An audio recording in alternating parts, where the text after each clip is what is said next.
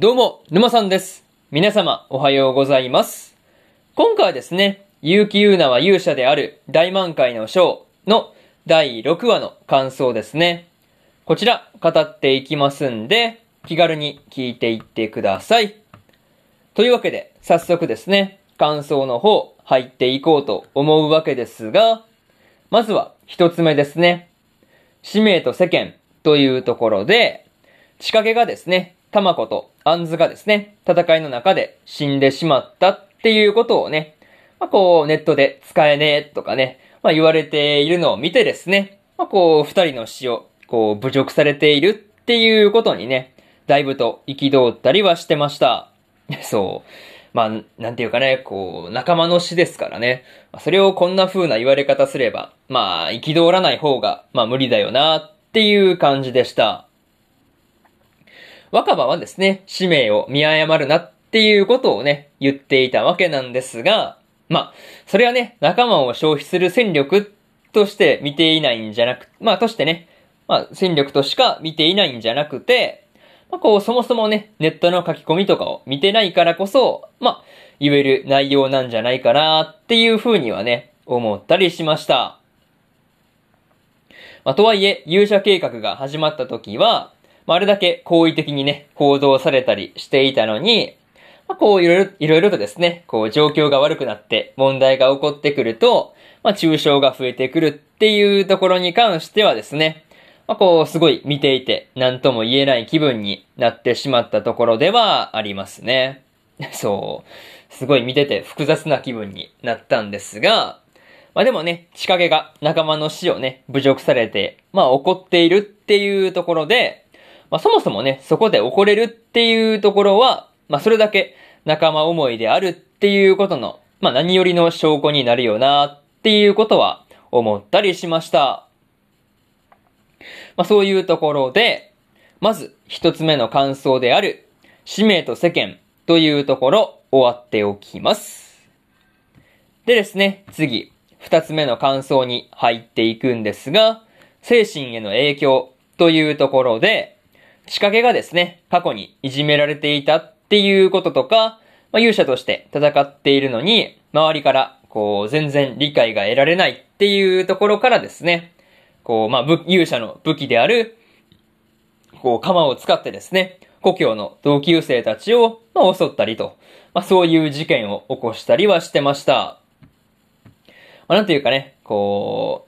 まあ、痛みを知れっていう風にね、同級生たちを傷つけていく時の仕掛けと、まあ、こう、まあ、いじめないでっていう風に言って、怯えてる時の仕掛けがですね、こう、なんていうか、表情とか態度とかね、まあ、そういうところからして全然違ってくるっていうところにはね、まあ、明らかに、こう、精神がやられてしまってるなっていう風に感じたところではありますね。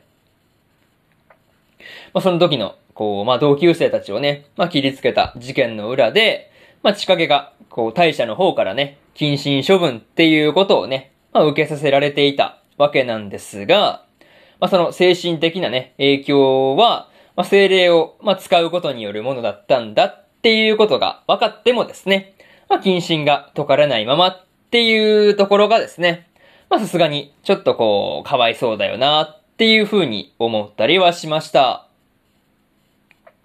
なんていうかね、そういうところですごい複雑な感じではあったんですが、まあ、にしてもね、地影の暴走を若葉が止めなければですね、まあ、どうなっていたのかっていうところで、まあね、同級生たちが本当に命が危なかったかもしれないっていう風に思うと、まあ想像するだけで、まあ恐ろしいところではありますね。まあそういうところで、二つ目の感想である、精神への影響というところ終わっておきます。でですね、次、三つ目の感想に入っていくんですが、警報を受けてというところで、警報が鳴ったことでですね、若葉と仕掛けの二人だけでバーテックスに戦いを挑んでいったわけなんですが、まあ、最終的にはですね、仕掛けが若葉を攻撃するっていう事態になったりしてました。まあ、これに関してはね、まさかまさかっていう感じの話だったんですが、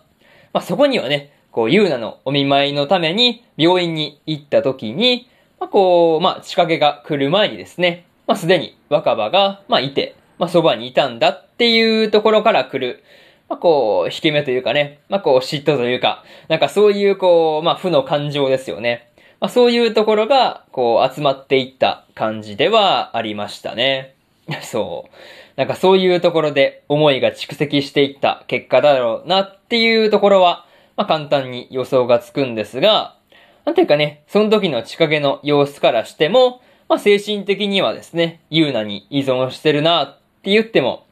まあ、いい状態なのではないかなっていうことが、まあ、なんとなくわかる感じはするんですが、なんていうかね、こう、バーテックスがこう、迫ってきてるっていう中で、仕掛けと若葉が争っていて大丈夫なのかっていうところで、まあ、ちょっと、どころかね、めちゃめちゃ不安になるところではありますね。まあ、個人的にはですね、バーテックスが迫ってくるっていう中で、まあ、仕掛けとも戦わないといけなくなった若葉がですね、まあ、ここからどう動いていくのかっていうところで、まあ、結構気になるところではありますね。そう。仕掛けを抑え込んでね、バーテックスを倒すっていうのも、なかなか難しそうな感じはしますからね。なんかそういうところはちょっと不安だなというところで、三つ目の感想である、警報を受けてというところ終わっておきます。でですね、最後にというパートに入っていくんですが、今回はですね、地影の精神がどんどん壊れていくっていうところがね、まあ、描かれていたわけなんですが、まあ、過去の両親やですね、村でのことがですね、だいぶこう影響してるのかっていうところで、まあそういうところはなんとなくね、分かってくる感じではあったんですが、まあそれ以上にですね、勇者としての戦いがですね、まあ悪い方向に進ませているなっていう感じでした。まあ実際ね、バーテックスが来ている中で動けているのはですね、勇者だけっていうところになってくるんですが、まあ現状ね、動ける若葉と地影をですね、まあこう、まあ争っているわけですからね。まあその二人を止めるってなると、まあユーナだけだったりするのかなっていうふうに思ったりはしました。まあでもね、ユーナだったら、こう、病院でリハビリ中の体でもですね、まあ、勇者としてあの場に現れそうな予感がしたところではありますね。そう。なんか多分高確率であの場に来ますよね。なんかそういうところで、ちょっとこう、どうなるかなっていうところで、まあ、次回の話がどうなっていくのか、今から楽しみすぎてやばいですというところで、今回の結城優奈は勇者である大満開のショーの第6話の感想ですね。こちら終わっておきます。で、今までにもですね、1話から5話の感想は、それぞれ過去の放送で語ってますんで、よかったら過去の放送も合わせて聞いてみてくださいという話と、今日は他にも2本更新しておりまして、大正乙女おとぎ話の第5話の感想と、86の17話の感想ですね。この2本更新してますんで、よかったらこっちの2本も合わせて聞いてみてくださいという話と、明日ですね、月とライカとのスフェラトゥの第5話の感想と、海賊王女の第6話の感想、そしてですね、ワッチャプリマジの第6話の感想ですね。この3本更新しますんで、よかったら明日もラジオの方聞きに来てください。というわけで、本日2本目のラジオの方終わっておきます。以上、沼さんでした。それじゃあまたね。バイバイ。